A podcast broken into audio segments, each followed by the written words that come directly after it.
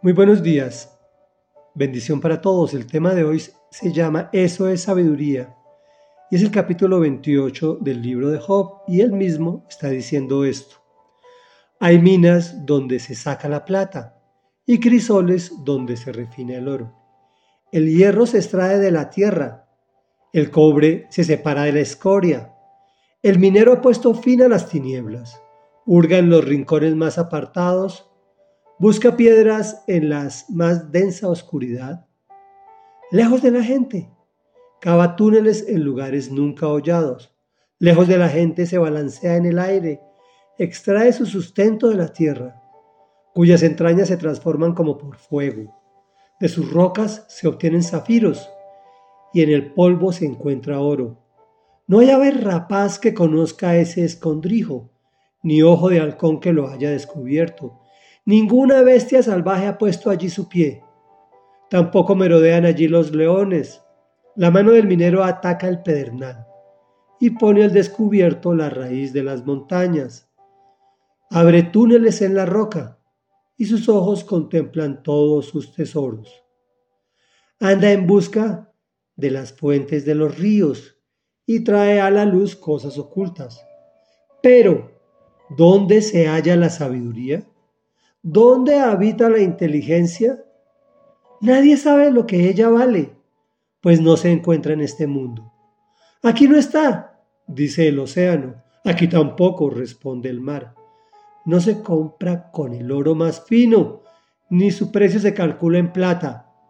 No se compra con oro refinado, ni con ónice ni zafiros. Ni el oro ni el cristal se comparan con ella, ni se cambia por áureas joyas. ¿Para qué mencionar el coral y el jaspe? La sabiduría vale más que los rubíes. El topacio de Cus no se le iguala, ni es posible comprarla con oro puro. ¿De dónde pues viene la sabiduría? ¿Dónde habita la inteligencia?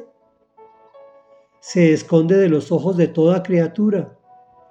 Hasta de las aves de los cielos se oculta. La destrucción y la muerte afirman, algo acerca de su fama llegó a nuestros oídos. Solo Dios sabe llegar hasta ella. Solo Él sabe dónde habita. Él puede ver los confines de la tierra. Él ve todo lo que hay bajo los cielos. Cuando Él establecía la fuerza del viento y determinaba el volumen de las aguas, cuando dictaba el decreto para las lluvias y la ruta de las tormentas, miró entonces a la sabiduría y ponderó su valor. La puso a prueba y la confirmó. Y dijo a los mortales, comillas, temer al Señor, eso es sabiduría. Apartarse del mal, eso es discernimiento. Comentario. En su tratado de hoy, Job no desecha los logros del hombre, pero con todo y esto no se compara con la sabiduría. Él se pregunta, ¿dónde se hallará? ¿Dónde habita la inteligencia?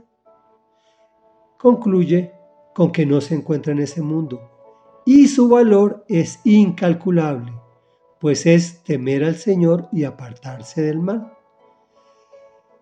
Esto es discernimiento. Como ya hemos repetido hasta la saciedad, no es tener miedo de Dios, una forma fácil de entender es mirarlo al revés, es decir, es tener miedo que Él sea parte de nosotros. Reflexión.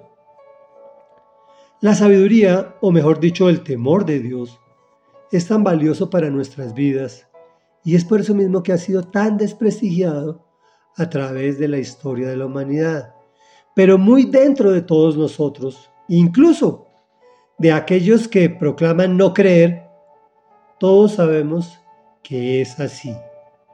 Oremos. Amado Rey mío y Dios mío, hoy venimos ante tu presencia, Señor, para pedirte perdón, porque la verdad hemos buscado más el oro y la plata, junto con las joyas, las joyas preciosas y los placeres, y hemos desechado la sabiduría sabiendo muy dentro de nuestro corazón que temerte a ti es el éxito total, es el cumplimiento del propósito por el cual nos mandaste a este planeta. Hoy venimos a ti a pedirte una sola cosa, Señor.